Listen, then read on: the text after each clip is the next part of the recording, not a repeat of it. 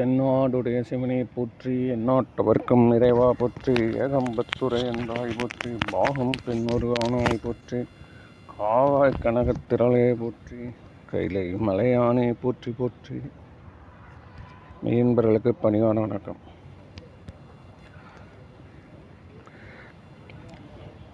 தொடர்ந்து நம்ம நடத்தி வரும் இந்த ஞான பூசை இது வந்து பூசைன்னு சொல்லலாம். அல்லது ஞான பயிற்சி ஞான வேள்வி ஞான யோகம். எல்லாமே நம்மளுடைய சிந்தனையை வந்து செப்பனிடுதல். எதையுமே பாசிட்டிவாக பார்க்குறதா.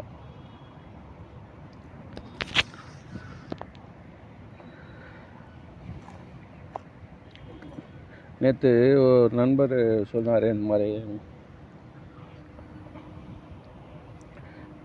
என்னங்க சிவபெருமானை வந்து கும்பிட்டு என்னங்க அப்படி? வந்து விபூதி தாங்க தராரு. நாங்கள் இருக்குது. ஆனால் நீங்கள் வந்து இதே நீங்கள் வந்து திருப்பதி போயிட்டு வரோம். எவ்வளோ பெரிய எவ்வளோ எவ்வளோ ஒரு பக்தர்கள் வந்து குவிகிறாங்க கோடிக்கணக்கான பணம் வந்து அங்கே கொட்டப்படுது. நான் இதெல்லாம் இருக்கிறப்போ இது என்ன தெய்வம் இது? ஒன்றும் ஒரு நம்ம போய் ஒருத்தங்கிட்ட ஒரு உதவி கேட்குறோன்னா அவன் நம்மளோட நல்லா வசதியாக இருந்தால் தானே நம்ம போய் அவன்கிட்ட கேட்க முடியும். அவரே ரொம்ப எளிமையாக இருக்கார் வச்சுக்கோங்க. என்னை கூட ஒருத்தன் கேட்டான் இந்த மாதிரி. எதுக்கு நீங்கள் வந்து செலவு டாக்டருக்காக ஏன் மரு மருத்துவத்துக்கு செலவு பண்ணுறீங்க அந்த ஆஸ்பத்திரியில் என்ன செலவு விட்டுருப்பா தானாக போயிடும். இல்லைன்னா அப்படியே நீ அங்கேயே பார்த்துக்கோ. இப்போ நம்ம வந்து ஒரு குறிப்பிட்ட ஒரு மருத்துவமனையில் நம்மளுக்கு யார் எக்ஸ்போர்ட்டுன்னு ஒரு திருப்தியாக இருக்குதோ அவங்ககிட்ட போய் நம்ம வந்து குணமடைஞ்சு வந்துட்டுருக்குறோம். என்ன? ஆனால் இன்னொருத்தனுக்கு பக்கத்தில் இருக்கவனுக்கு எப்படி இருக்கும்? ஆமாம் சார். சும்மா சும்மா சார். இவங்க எல்லாத்தையும் வீணாக செலவு பண்ணிகிட்டு இருக்காங்க சார். அப்படி தான் நினைக்க பார்த்தோம் ஆ ஸோ இது நம்ம போய் நம்ம நம்மளோட சூழ்நிலை என்ன அப்படின்னு அவங்களுக்கு தெரியாது. இல்லையா? அதனால் நம்ம போய் கேட்க நம்ம எங்கே போகிறோமோ அந்த இடம் வந்து நம்மளுக்கு திருப்தியாக இருக்கணும். அது நம்மளோட ஒரு உயர்ந்த கான்ஃபிடென்ஸ் தர லெவலில் இருக்கணும். அப்படி நீங்கள் வந்து பார்த்தீங்கன்னா ஒருத்தர் வந்து வசதியானவர் ஆனால் எளிமையாக இருக்கார் வச்சுக்கோங்களேன். அவர்கிட்ட போய் நான் ஆஸ்பத்திரி போகணுன்னு கேட்க கொஞ்சம் ஒரு உதவி பண்ணுங்க அப்படின்னா அவர் இப்படி தடுத்து அமுச்சிடுவார் எல்லாம் வேணாம்ப்பா உடுப்பா. நீ அப்படியே நீ வந்து இந்த இதில் பார்த்துக்கோ சித்த வைத்தியத்தில் பார்த்துக்கோ அல்ல ஆயிரத்தில் பார்த்துக்கோ இல்லை வந்து இப்படியே கவர்மெண்ட் ஆஸ்பத்திரி ஏதோ ஒன்று சொல்லிவிடுவார் ஏன்னு கேட்டால் அவர் வாழ்க்கையில் கதையை எடுத்துப்பார். அவர் சொல்லுவார் நான்லாம் அப்படி தாங்க நம்ம இதை ஒரு விட்டுலாம் நான் எதுவுமே நான் எங்கேயுமே போக மாட்டேங்க இப்போ ஐம்பது ரூபா நூறுரூபா தாங்க டாக்டர் செலவு பண்ணுறேன் அவ்வளோதான் இதுக்காகலாம் உடம்புலாம் அதிகமாக செலவு பண்ணக்கூடாது. இப்படி நமக்கு சொல்லி திருப்பி அமைச்சிருவாங்க இப்போ நம்ம கேட்கக்கூடிய ஆள் எளிமையாக இருந்துட்டான் வச்சுக்கோங்களேன். நம்மளுடைய தேவையின் அவசியமாக உனக்கு புரியாது. இல்லையா? இப்போ இன்னொன்று இப்போ ஃபாரின் படிக்க அனுப்புகிறாங்க ஃபாரினுக்கு படிக்க அனுப்ப உனக்கு இதெல்லாம் தேவையாப்பா? இது இங்கேயே இப்படியே ஒரு இருபதாயிரம் முப்பதாயிரம் சம்பாதிச்சுன்னு இங்கே இருக்கிறவங்களாம் இல்லையா? அப்படி ஒரு தந்தைக்கு எப்படி இருக்கும்னா எப்படியாவது நம்ம வந்து நம்ம நம்ம கஷ்டப்பட்டுட்டோம். நம்ம பையனை எப்படியா உயர்த்தி விடணும் அப்படின்னு ஒரு கண்டிப்பாக ஒரு வேகம் இருக்கும். அது வந்து பெரும் பலனை கூட கொடுக்கும். என்ன ஒரு இதுனா ஏன் இப்போ இந்த மாதிரி ஃபாரின் போகிறாங்களே அவங்க இதோட திரும்பி வருவான்னு நினைக்கிறீங்களா? திரும்பி வரலன்னா என்ன இப்போது ரொம்ப பேர் சொல்லுவா சார் அவங்க இனிமேல் எங்கே சார் வர்றது? இந்த வீடு வீடெல்லாம் அவ்வளோதான் சார். யார் அதெல்லாம் இவருக்கு அப்புறம் அவ்வளோதாங்க இதெல்லாம் யார் வந்து பார்க்க போகிறான் அது கிடக்குதுங்க இங்கே நிலமும் வீடும் எல்லாம். அவன் எங்கே வர போகிறான் அவன் வர்றதே அவன் ஒரு அவங்க அம்மா சாவுக்கே ஒரு ரெண்டு நாள் தாங்க வந்து இருந்துட்டு போனான்வான் இப்படி ஏதாவது சொல்லி இருப்பான். இல்லையா டிஸ்கரேஜ் பண்ண இவர் அவர் அவங்க அப்பா என்ன சொல்கிறாரு அதெல்லாம் இருக்கட்டும் பின்னாடி. அவன் வந்து தன்னால் முடிஞ்ச அளவு தன் பையனை மேலே ஏற்றி விட்டணும்னு நினைப்பார். அது மாதிரி அந்த போனவன் வந்து பார்த்தீங்கன்னா வந்து இங்கே வரலன்றது தான் நமக்கு ஒரு கஷ்டமாக தெரியுது. அவனுக்கு அது தெரியாது. அவன் அவன் ஒரு உலகத்தில் இருப்பான். என்ன அவன் ஒரு உலகத்தில் இருப்பான். அவனை கேட்டிங்கன்னா வந்து அவன் வந்து ரெண்டு கோடியில் வீடு வாங்கியிருப்பான். அந்த வீடு கார் வாழ்க்கை அதுக்கப்புறம் அங்கேயே குடும்பம் அங்கேயே வா கல்யாணம் பண்ணினா அவங்க கூடவே கலந்து அப்படியே இருந்திருப்பான். ஆனாலும் தந்தைக்கு என்ன தெரியும்னா தான் பையன் வந்து என்ன இந்த வறுமையில் மாட்டக்கூடாது. எந்த காலத்துலையும் எவ்வளோ நம்ம இப்போ எவ்வளோ கும்பிட்றோம்? எவ்வளோ புண்ணியம் அவனுக்கு வேணும்னு நம்ம கடவுள் போய் நம்மளை கேட்டார் வச்சுக்கோ. எவ்வளோ புண்ணியமா? எவ்வளோ வேணால் புண்ணியத்தை கொடு. நான் வாங்கிக்கிறேன்ப்பா பெருமானும் ஏன் கேட்டேன்னா நம்ம செஞ்சிருக்க பாவம் அவ்வளோ அதிகமாக இருக்குது. யாருக்கு தெரியும்? அதனால் ஒவ்வொருத்தரும் நம்ம என்ன பண்ணுறோம்னா புண்ணியம் எவ்வளோ எவ்வளோ இறைவன் நம்மளுக்கு வந்து கொடுத்தாலும் வாங்கி வாங்கி வாங்கி வாங்கி வச்சுப்போம். அதே மாதிரி தான் இந்த செல்வம் நிறைந்த இந்த வாழ்க்கையை வந்து முதல்ல மனிதன் என்ன பண்ணுறான் விரும்புகிறான் வேறு வழியே இல்லை. இது நம்ம பண்ணிடணும். ஏன் அப்படின்னு கேட்டிங்கன்னா நம்ம பண்ணலன்னா நம்ம பக்கத்தில் இருக்கிறவங்க பண்ணிட போகிறான் நம்மளுக்கு அதுதான் இப்போ பெரிய பிரச்சனை. என்ன ஆகுதுன்னா இந்த இந்த போராட்டத்தில் வந்து ஒருத்தனை ஒருத்தனை முந்திக்கிட்டே போகிறப்போ நான் பின்தங்கிடக்கூடாதுன்றது தான் மெயினான பாயிண்ட் அப்போ என்ன ஆகுது? அவன் வந்து தன்னுடைய பையனை அங்கே கொண்டு போய் சேர்த்தோடனே அவன் வரலன்றதை தவிர்த்து அவனுடைய வாழ்க்கை வந்து எங்கேயோ இருக்குது. இல்லைன்னா அவன் இங்கே அடுத்த தலைமுறைக்கு தான் அப்போ தன்னுடைய பேரனை தான் அவன் அனுப்ப முடியும். ஆனால் இப்போ வந்து தன் பையனே இவர் அனுப்பிட்டு அங்கேயே ஒரு சிட்டிசன்ஷிப் வாங்கிட்டான் அங்கேயே இருக்கான் வச்சுக்காங்களேன். அப்போ எப்படி இருக்கும்? இதை போய் ஒருத்தர் நம்ம வீட்டாண்ட ஒருத்தர் ஒரு பெரியவர் இருக்கார் வசதியானவர் வட்டிக்கு கூட கடன் கொடுக்குறாரு அவசரத்துக்கு உதவுறாரு. வச்சுக்கோங்களேன். குறைஞ்ச வட்டி கொடுக்குறாரு. இல்லை சும்மாவே கூட கொடுக்குறாரு. நீ வச்சுப்பா நீ வச்சு இந்த அப்புறம் கொடு அப்படின்றாரு. ஆனால் அவர் வந்து என் உனக்கு வந்து சொல்லி அனுப்புகிறாரு வச்சுக்கோ. இல்லை வேணாம்ப்பா இதுக்கெலாம் ஏன்ப்பா எங்கிட்ட கேட்குற அப்படின்னு சொன்னால் நம்ம போய் எதாவது கேட்க முடியுமா அவரை? நம்மளுடைய கஷ்டம் நஷ்டம் நம்மளுடைய எண்ணங்கள் எல்லாம் வேறு. அங்கே உட்காந்துருக்கிறோட எண்ணங்கள் வேறு இருந்தால் நம்ம எப்படி கேட்க முடியும்? இதே தான் இந்த சிவபெருமான்கிட்ட நடக்குது பெருமாள் கிட்ட நடக்குது. பெருமாள் வந்து நல்ல வயிற வைடூரியெல்லாம் போட்டுக்கிட்டு பிரமாதமாக அதுவும் அந்த அம்மா ஒன்றும் சொல்ல வேணாம். வீட்டு அம்மா அவன் அந்த அம்மாவுக்கு ம- மகாலட்சுமி ரிசர்வ் பேங்க் அந்த அம்மா கொட்டி கிடக்குது. இதெல்லாம் பார்க்குறப்ப நம்மளுக்கு ஒரு கேட்கறதுக்கான ஏன்னா முதல்ல நீயும் சாப்பிட்ற மற்றவனுக்கும் கொடுக்குற. இப்போ இவர் சிவபெருமானை பார்க்குறப்போ என்ன தோணுது? இந்த இப்போ நேற்று கூட ஈஸ்வரன் கோயில் போயிருந்தேன். அந் இது சிவன் கோயிலில் மட்டுமே வந்து அந்த நைட்டில் அத்தை ஜாமம் முடிச்சிட்ட உடனே கடைசியாக சார் அங்கே மட்டுமே தான் இந்த சீரகம் சாதம் ஒன்று கொடுப்பாங்க சார். வெறும் சாதத்தில் சீரகம் போட்டிருக்கோம். இப்போ நம்ம வந்து பார்த்திங்கன்னா இப்போ பெருமாள் கோயிலில் போகிறோம் அப்படின்னா நல்ல புளியோதரை. நல்லா அருமையாக இருக்கும். எண்ணெய் மிதக்கும் அப்படியே சும்மா அதே காரமும் அதுவும் திட்டமாக இருக்கும். அப்படியே ஒரு விறு விறு விறுன்னு இருக்கும். சார் நான் வந்து ஸ்ரீரங்கத்தில் தான் பார்த்தேன் சார். எந்த கோயிலுமே எந்த ஒரு வாழ்க்கைனும் வந்து நல்ல ஒரு சுபமங்கலமான நிகழ்ச்சி நடக்கக்கூடிய நம்மளுடைய சமயத்தில் வந்து சாப்பாட்டெலாம் அன்றைக்கி ஊறுகாய் வைக்க மாட்டாங்க சார்.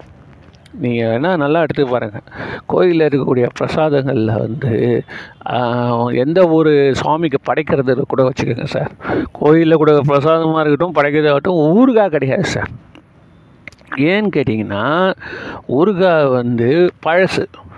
இப்போ நம்ம கோயிலில் இருக்கிறது எல்லாமே அன்றன்றே செய்யப்பட்டவை. புரியுதுங்களா? அன்றன்றே செய்ய ஸோ ஊறுகாய் வந்து அந்த லிஸ்ட்டில் வருது. ஊறுகாய் வந்து அந்த லிஸ்ட்டில் வருது. நீ இன்றைக்கே கூட நீ செஞ்சுருக்கலாம் ஊறுகாவை. தினம் கூட செய்யலாம். இருந்தாலும் இந்த ஊறுகாவை வந்து நாட் பர்மிட்டட் இதுதான் கேட்டிங்கன்னா ஸ்ரீரங்கத்தில் தான் பார்த்தேன். தயிர் சாதம் கொடுக்குறாங்க சார். எங்கே கொடுக்குறான்? பிரசாதம். அது இருபது ரூபா ஒரு ரெண்டு கரண்டியோ மூணு கரண்டியோ கொடுக்குறான் வச்சுக்கோங்களேன். கூடவே வந்து ஊறுகாய் கொடுக்குறான் சார். அன்னை வந்து வந்து எனக்கு உண்மையிலேயே ஆச்சரியமாக இருந்தது இது எப்படி ஊறுகாய் வந்து அலோடுன்னு ஆனாலும் வந்து இட் இஸ் அலோடு ஏன் அப்படின்னா பாவம் ஜனங்க இந்த தயிர் தின்ட்டு போகிறாங்க கூட ஒரு ஊறுகாய் அப்போவே செஞ்சு யாரோ ஒருத்தன் பாவம் ரொம்ப தைரியமாக பண்ணியிருக்கிறார். பொதுவாக எந்த கோயிலும் யாருமே அலோவ் பண்ண மாட்டாங்க. வந்து என்ன பண்ணுவான்னா அது உள்ளேயே பச்சை மிளகா மாங்காய் ஏதாவது போட்டுருவானே தவிர்த்து தனியாக ஊறுகாய் தர மாட்டாங்க எங்கேயுமே கிடையாது. பட்டு uh, அங்கே யாரோ ஒருத்தர் நடைமுறைப்படுத்தியிருக்காரு அவர் ந- அதுவும் அலோவ் பண்ணியிருக்காங்க. ஆனால் நம்ம சிவபெருமான் இருக்கார் அதுவும் நைட்டில் என்னடா ராத்திரியில் அவன் சாமி கும்பிட்டு வீட்டுக்கு போகிறான் அவனுக்கு வந்து நல்லா ஒரு சக்கரை பொங்கலோ என்ன இந்த மாதிரி ஒரு கேசரியோ இல்லை இந்த மாதிரி ஏதாவது ஒன்று சந்தோஷமாக கொடுத்து திருப்தியாக வீட்டுக்கு அனுப்போன்னா ஆயிரம் வருஷம் பழமையான கோயிலில் மட்டும்தான் சார் நடக்கும் இதெல்லாம். நீ நல்லா போய் பாருங்கள் எல்லா கோயிலும் ஏதாவது கொடுத்துருவான். கொஞ்சோண்டு பால் கொடுத்துருவான் கொஞ்சம் லட்டு கொடுப்பான் கொஞ்சம் பூந்தி கொடுப்பான் இல்லை எத்தையாவது ஒன்று கொட்டுக்கு ஏதோ ஒரு பிரசாதம் அனுப்புவான். ஆனால் இந்த திருமுறையிலான பாடல் பெற்ற ஸ்தலங்களை பழைய கோயில் என்ன கொடுப்பான்னா சிவபெருமானுக்கு மட்டுமே உரித்தான இந்த சீரகமும் மிளகும் போட்ட சாதம் சார். அது ஒன்றால் நிறைய சாப்பிட முடியாது. திருவற்றூர் கோயிலில் நான் பார்த்துருக்கேன் சார். பெரிய கியூ நிற்கும் பார்த்தீங்கன்னா இதுதான் கொடுத்துன்னு வருவான். அதில் கொஞ்சம் சுண்டல் கொஞ்சம் போட்டு வச்சுருப்பான். இந்த பட்ட இந்த மூக்கடலை வெள்ளை மூக்கடலை சுண்டலை வந்து கொஞ்சம் கலந்துருக்கும். இவ்வளோதான் சார் மேட்ரு ஏன் அப்படின்னா அவர் தலையிலே தண்ணி வச்சுங்கிறாருல்ல ஜல்தோஷம் வந்துடக்கூடாதுன்னு இருக்கும். யார்? சிவபெருமான் காலையிலேருந்து இந்த அபிஷேகம் ஆகி ஆகி அதனால் ராத்திரியில் படுக போகிறப்போ இப்போ ராத்திரியில் ஜீரகம் சோறு சாப்பிட்டா நம்மளுக்கெல்லாம் அல்சர் அசிடிட்டி இருக்கும்லாம் ஏந்துப்போம். அதை பற்றிலாம் அவருக்கு கவலை கிடையாது. அவர் வாழ்க்கை என்னென்னா ராத்திரி படுகிறப்போ ஜீரகம் சா சாப்பிட்டாருனா உடம்பு கல கலன்னு இருக்கணும். எப்படி பாரு. அவர் உடம்பு எப்படி பார்த்துக்கிறாரு பாரு. இப்போது இது இப்படி இருக்கிற பட்சத்தில் வந்து நம்ம போய் அவங்களாண்ட போய் என்னத்தை கேட்குறது நீ நல்லா சாப்பிட்டு இருந்தியானா உங்ககிட்ட நீ வச்சுங்கிறன்னா கேட்கலாம் நீ வந்து சாப்பிட்றது ஜீரகம் சோறு. அங்கே போனால் நல்லா சக்கரை பொங்கல் புளியோதரைன்னு இருக்குது. ஸோ அப்போ அதை போய் நம்ம கேட்டு அதில் வந்து வாங்கி சாப்பிட்டோம்னா நம்மளுக்கு ஒரு திருப்தி இருக்கும். அப் அப்போ வந்து ஐயா அப்போ எப்படி இவ்வளோ ஒரு சிவாலயங்கள் இவ்வளோ பெரிய சிவ அடியார்கள் கூட்டம் இதெல்லாம் வந்து சேர்த்துருக்குது. எப்படி இது வந்து இந்த அளவில் வந்து வந்திருக்கு? இதோடைய அர்த்தம் என்ன? அப்படின்னு யோசனை பண்ணுறப்போ நமக்கு என்ன தெரிய வருதுன்னா நம்ம வந்து மகாவிஷ்ணுவை கும்பிட்றோம். கும்பிட்டு நம்மளுக்கு வந்து இறைவன்கிட்ட வந்து எனக்கு வந்து இந்த ப்ரமோஷன் கிடைக்கணும்? இல்லை வந்து எனக்கு வந்து இந்த நோய் விலகணும்? இல்லை எனக்கு வந்து பல விதமான இந்த ஃபாரின் போகணும். இப்போ இது எம்பிபிஎஸ் சீட்டு கிடைக்கணும் பிஇ சீட்டு கிடைக்கணும் வீட்டு லோன் கிடைக்கணும் வீட்டுக்கு முதல்ல எம்எம்டிஎஸ் சேங்ஷன் கிடைக்கணும் மேன கிடைக்கணும் வீட்டு பிளாட் வாங்கணும் பொண்ணு கல்யாணம் இப்படி ஏகப்பட்ட விதமான மனிதர்களுடைய தேவைகளை நம்ம வந்து கேட்குறோம். கேட்குறோமா? கேட்குறோம். இப்போ அது எப்படின்னு கேட்டிங்கன்னா அவர் வந்து கொடுக்குறாரு கொடுக்கலன்றது நான் இது உள்ள பிரச்சனைக்கு வரல. இப்போ இவர் அதே மாதிரி இவர் வந்து கொடுக்குறாரு கொடுக்கலன்றதும் பிரச்சனை இல்லை. என்னன்னா அவர் கொடுக்குறாரு. இப்போ வந்து வந்து மகாவிஷ்ணு கொடுக்குறாரு. என்ன கொடுக்குறாரு கேட்டிங்கன்னா நம்மளுடைய சைவ சமயத்தோடைய ரூல் படி அவர் தான் காக்கும் கடவுள். ஒரு ஒரு ஆன்மாவை நீ தாண்டா நீ காக்கிறதுக்குன்னு ஒருத்தனை வச்சிருக்கிறார்.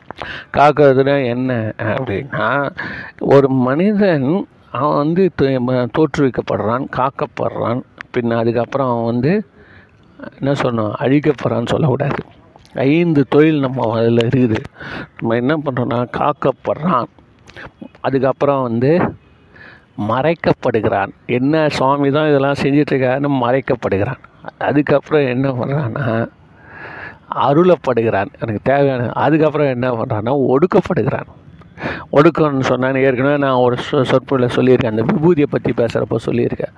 ஒடுக்கப்படுறார் என்றால் மாற்றப்படுகிறான். என்ன மாற்றப்படுகிறான்? அவனுடைய சட்டை மாற்றப்படுது. அவன் போட்டுக்கிற சட்டையை மாற்றி ரொம்ப அழுக்கு பண்ணிட்டேன் சரி இந்தா வா வந்து சட்டையெல்லாம் அவுத்துட்டேன் வேறு சட்டையை அம்மா போட்டு அனுப்புகிற மாதிரி சுவாமி என்ன பண்ணுறாருன்னா வேறு பிறவியில் வேறு ஒரு உடம்பு கொடுக்குறாரு. அந்த உடம்பு வந்து என்ன உடம்பானாலும் ஒரு ஒரு எறும்பு ஒரு கிருமியிலேருந்து என்ன ஒரு டைனோசர் வரைக்கும் கூட இருக்கும். இதில் எது வந்து அவனுக்கு போடுறதோ அந்த சீசனுக்கு ஏற்ற மாதிரி போடுறது. சொட்டர் போடுறதா இல்லைனா வந்து டிஷர்ட்டு போடுறதா. இந்த குழந்தைக்கு வந்து போட்டு அனுப்புவாங்கல்ல இல்லை ஸ்போர்ட்ஸ் போடுறதா ஸ்போர்ட்ஸ் ட்ரெஸ் போடுறதா. இந்த மாதிரி அம்மாவுக்கு தெரியும் ட்ரெஸ் மாற்றுறப்போ அது மாதிரி அந்த ஆன்மாவுடைய வளர்ச்சிக்கு ஏற்ற மாதிரி ஒரு ட்ரெஸ்ஸை போட்டு அனுப்புவாங்க. இப்போ நீங்கள் யாருக்காவது உங்கள் உடம்புல ஏதாவது ஒரு குறையோடு நீங்கள் வந்துருக்கிறீங்கன்னா அப்போ நீங்கள் வந்து சுவாமி அந்த சட்டையை ஏன் போட்டிருக்காரு உங்களுக்கு அப்படின்னா நீங்கள் ஒரு ஸ்டேஜ் வந்துட்டீங்கன்னு அர்த்தம். என்ன ஸ்டேஜ் வந்துட்டீங்கன்னா சும்மா சும்மா என் சட்டை அப்பா அம்மா போட்டுங்கிற சட்டையே இருக்காது உனக்கு கீஞ்ச சட்டை போட்டுக்கிறேன். நீயே போய் சம்பாதிச்சு மாற்று போ. நீ யோசனை பண்ணு இந்த சட்டை ஏன் கொடுத்தான் எது கொடுத்தான் ஓ கிழிஞ்ச சட்டை வந்திருக்குதா? எவ்வளோ பேர் வந்து வாழ்க்கையில் கிழிந்த துணி போட்டு வளர்ந்தவங்க என்ன எவ்வளோ பெரிய முன்னேற்றம் அடைஞ்சிருக்காங்க? யோசனை பண்ணு. அப்போ நம்ம கடுமையாக உழைக்கணும். நம்மளோட இந்த வறுமையை நம்ம வந்து எப்படியாவது நம்ம வந்து ஒழிக்கணும்னு ஒரு வெறி உனக்குள்ளார வரும்.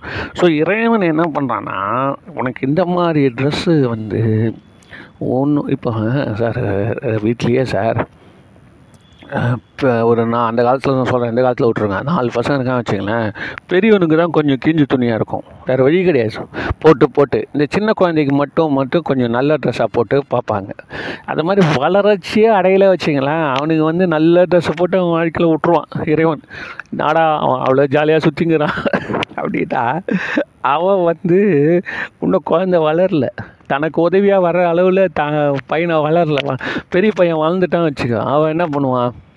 டக்குன்னு வந்து அந்த வேஷ்டி கீஞ்சிக்குதா உள்ளே மடித்து கட்டிப்பான்.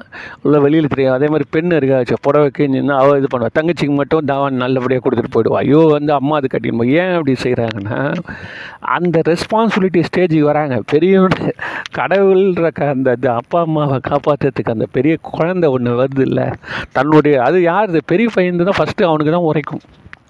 ஏன்னு கேட்டால் அப்பா அம்மா அவனுக்கு அவங்ககிட்ட தான் டிஸ்கஸ் பண்ணுவாங்க. இந்த மாதிரிடா சின்னவனை பள்ளிக்கூடம் சேர்க்கலான்னு இருக்கேன். நீ என்னடா பண்ணுற நீ கொஞ்சம் வந்து வேலைக்கு போறியாடா? அப்படின்னா எனக்கு தோல் கொடுக்குறியாடான்னு அர்த்தம். அந்த மாதிரி கடவுள் வந்து நம்மளை ரெடி பண்ணுறாரு உங்களுக்கு யாருக்காவது வந்து இந்த மாதிரி வந்து இப்போ தான் எனக்கே புரியுது.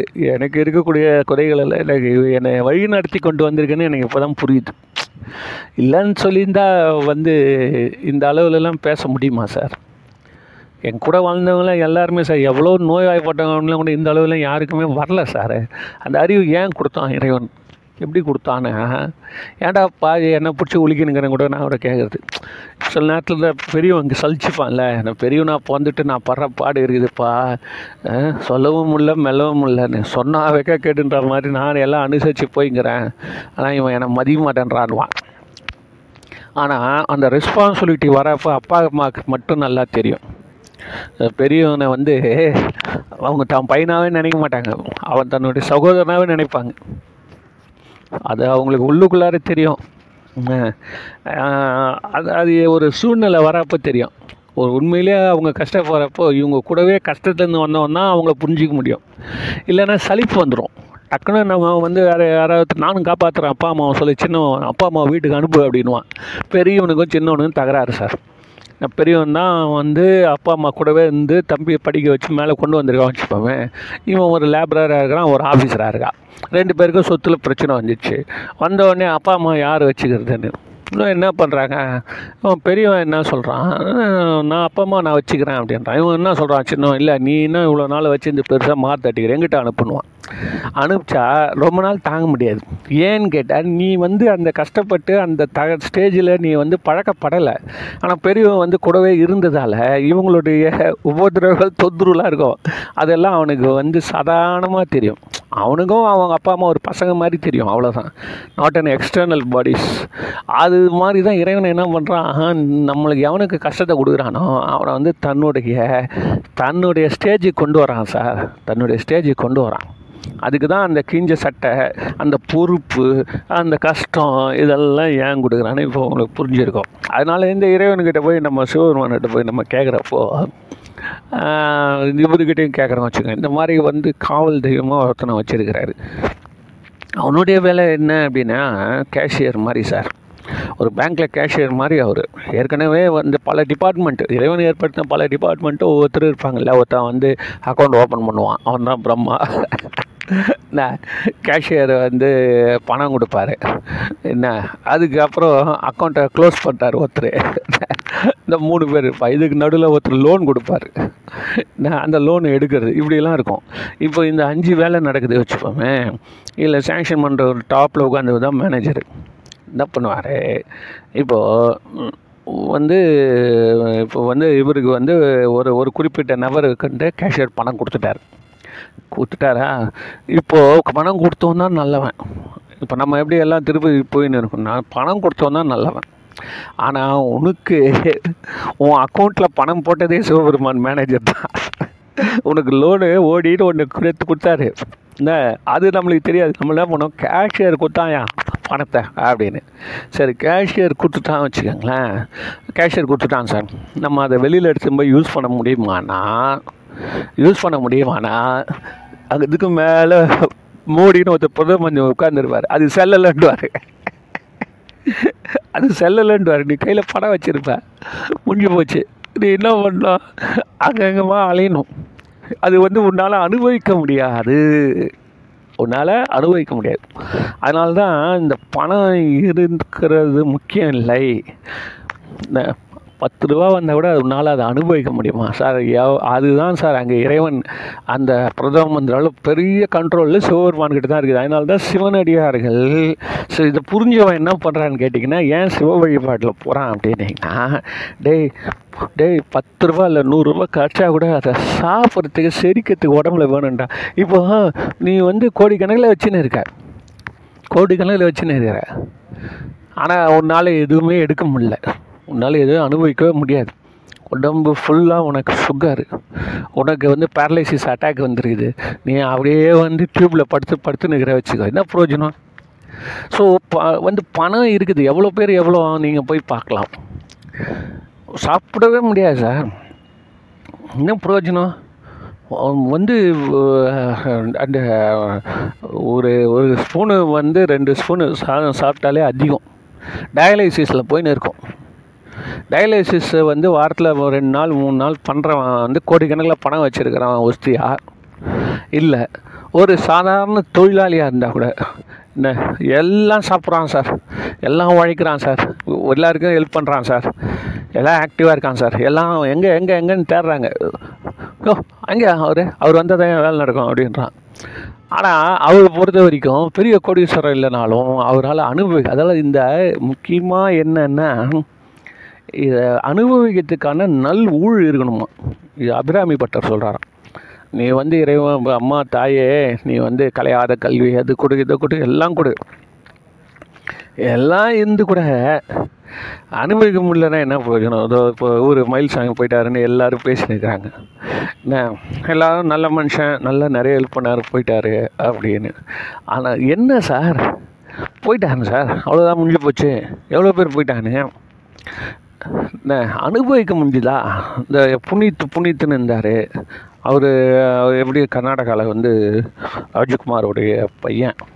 அவர் வந்து எல்லாம் ரொம்ப நிறைய பேருக்கு தான் நிறைய உதவியெல்லாம் பண்ணி நல்ல தான தர்மம்லாம் பண்ணி நல்லா பண்ணக்கூடியவர். என்ன? அவர் போயிட்டார் திடீர்னு எக்ஸசைஸ் பண்ணிகிட்டே இருக்கிறப்போ. நேற்று கூட ஒரு பையன் ஆனழகன் ஆணழகன் போட்டியிலையா? ஆனழகன் போட்டியில் வந்து கலந்துக்கின்னு எவ்வளோ எப்படி இருப்பான் ஆள்? பாரு. அவன் பட்டுன்னு போயிட்டானா. எப்போ ஸ்டேஜில் ஏற போகிறான் கீழே எல்லாம் அங்கே நின்றுங்கிறாங்க என்ன கண்ணெல்லாம் தடவின்னு நிற்கிறான் சார் உடம்பு அப்படியே மலை மாதிரி இருக்குது சார். மலை மாதிரி இருக்குது. எங்கள் வீட்டு எதிரில் ஒரு குடிகாரன் சார். எனக்கு தெரிஞ்சு சார். எனக்கு தெரிஞ்சு நாற்பது வருஷமாக அவன் இருக்கிறான் சார். தினமும் குடிக்கிறான். நாற்பது வருஷம். என்ன இது வேறு அப்பப்போ உடம்புல ஏதாவது ஒரு கட்டு போட்டுன்னு வருவான்னு. ஆனால் பார்த்தீங்கன்னா ஜம்முன்னு இருக்கான் ஆள். ஜம்முன்னு இருக்கிறான். என்ன வந்து என்கிட்ட கூட சார் ஏதோ ஒரு உதவி பண்ணுங்க சார் அப்படின்னா. ஏதாவது கூப்பிட்டா நம்ம வந்து ஒரு வேலை செஞ்சு கொடுப்பாரு. என்ன இதெல்லாம் ஒரு ஊழ் சார். உண்மையிலே நீங்கள் வந்து யோசனை பண்ணி பார்த்தீங்கன்னா அனுபவிக்கலை வச்சுக்க. சார் பசியே எடுக்கலைன்னா வாழ்க்கை ஒன்றுமே கிடையாது சார். Waste sir. முடிஞ்சு போச்சு சார். இவ்வளோதான் சிம்பிள் சார். மனுஷனுக்கு எவ்வளோ பேர் சொல்கிறான் பசி மட்டும் எடுக்க மாட்டேங்குது சார்ன்றான். பார்த்தியானா கொஞ்ச நாளில் ஒரு பெரிய நோயாக இருக்கும். என்னன்னா பசி எப்போ எடுக்கலையோ நீ தீர்ந்த சார். அந்த பசி எடுத்து சாப்பிட்ணும். அதெல்லாம் யார் இந்த சக்தியெல்லாம் எவன் கொடுக்குறான்.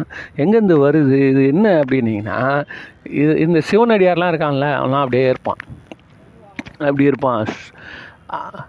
தேக்கு மரம் மாதிரி இருப்பான். நேற்று நான் சொன்னேனே அது மாதிரி தான் தேக்கு மரம் மாதிரி இருப்பான்.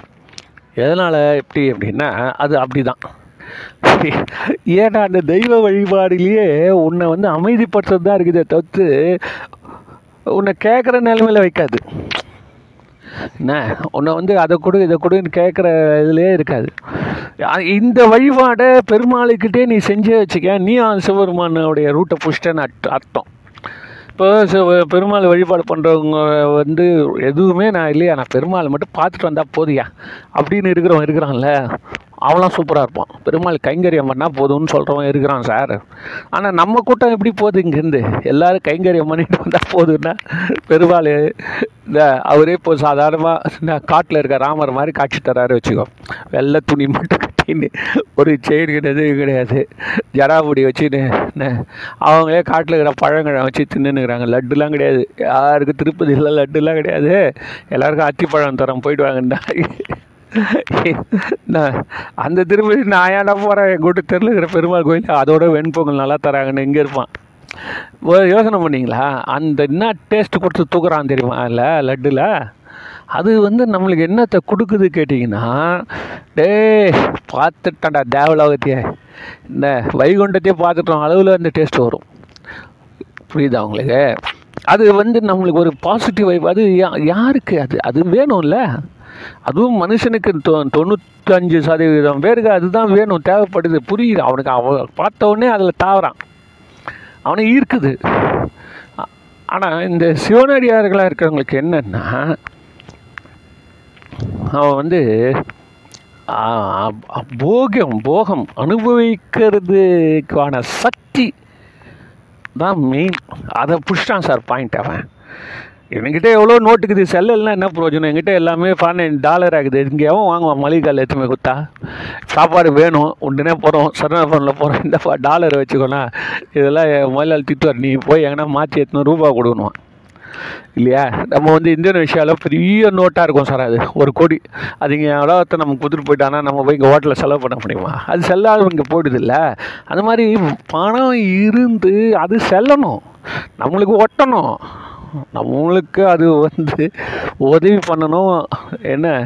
அது இருக்குதா? அது இருக்குதா சார்? எத்தனை பேருக்கு அது இருக்குது பெரிய வேலை வேலைன்னுவான். அவனுக்கு ஓய்வுன்றதை அனுபவிக்கிட்டு சான்ஸே கிடையாது. ஒரு வீட்டில் அமைதின்றதை அனுபவிக்க முடியாது. நான் என்ன கேட்குறேன் ஃபஸ்ட்டு நீ வந்து புல்டோசர் மாதிரி வாரி வாரி கொட்டினுக்கிற ரைட்டு. உனக்கு எப்போ வீடு கட்ட போகிற பள்ளமாக தோண்டி நிந்தியானா நீ எப்போ வீடு கட்டி கடகால் எடுத்து வீடு கட்டி அதில் உக்காந்து அதை அனுபவிக்கிறது தானே முக்கியம். இல்லைன்னா பண்ணி கூட தான் தோண்டிது தண்ணி தரையை. பண்ணி தோண்டினே இருக்குது. என்ன வந்து ஆமை தோண்டினே போகுது இது மாதிரி பல இதெல்லாம் இருக்குது இல்லை உள்ளக்குள்ளார தோண்டினே இப்போ காலத்தை கழிச்சிட்டு போயிடுதுங்க. அது மாதிரியா நம்ம வாழத்துக்கு வந்திருக்கிறோம். அதனால் இந்த மாதிரி இந்த சைவ சமயம்ன்றது என்ன அர்த்தம்னா வந்து ரொம்ப தீர்க்கமான ஒரு கொள்கையை உடையது. அதனால தான் இந்த நீங்கள் நல்ல இதில் போகிறப்ப பார்த்தீங்கன்னா இந்த சிவாச்சாரியாரே பார்க்கலாம் சார். சைவ சமய கோயில் இருக்க சிவாச்சாரியாரே பார்க்கலாம் எல்லாம் பொத்த பொத்த பொத்தன்னு இருக்க மாட்டாங்க. நீ அங்கே போய் பாருக்க. பொத்த பொத்த பொத்தன்னு இருப்பாங்க. என்னன்னு சொல்லிட்டு அங்கே கொடுக்குற பிரசாதம் தானே மெயின் காரணம். அந்த பிரசாதம் சாப்பிட்டு சாப்பிட்டு வேறு என்ன கிடைக்கும் தினமும் நீ?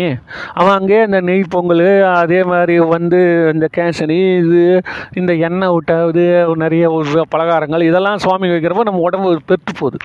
இங்கே ஒன்றும் கிடையாது. இங்கே வந்து என்ன சுற்றி உள்ள காற்று கூட போகாத இந்த மூலஸ்தானத்துலேருந்து தண்ணியை ஊற்றி ஊற்றி ஊற்றி வேத்து ஊற்றி அவன் வெளில வந்து பார்த்திங்கன்னா அவன் இருப்பான் எப்படி உடம்புல ஒட்டி? எல்லாம் நம்ம தான். எல்லாம் நம்மளே செஞ்சுட்டு நம்மளே வந்து பின்னாடி வந்து அதோடைய விளைவாக நம்மளே நிற்கிறோம் நம்மளே தான் நம்மளுடைய என்ன சொல்கிறது விதியை தேடிக்கிறோம் எக்ஸ்ட்ராவாக ஏற்கனவே விதி இருக்குது. அது கூட இன்னும் நம்ம வந்து அருமையாக நம்மளை நாமளே கெடுத்துக்கிறோம். இல்லை நம்மளை நாமளே வளர்த்துக்கிறோம். இது நம்ம கையில் தான் இருக்குது. அதனால் இதெல்லாம் நம்ம தெரிஞ்சுக்கிட்டு இந்த வழிபாடு இந்த சிவாலய வழிபாடு சிவன் கோயில் வழிபாடு இதெல்லாம் பெரிய ஒரு விஷயங்களை உடையது. எந்த காலத்துலேயும் விட்டுறக்கூடாது.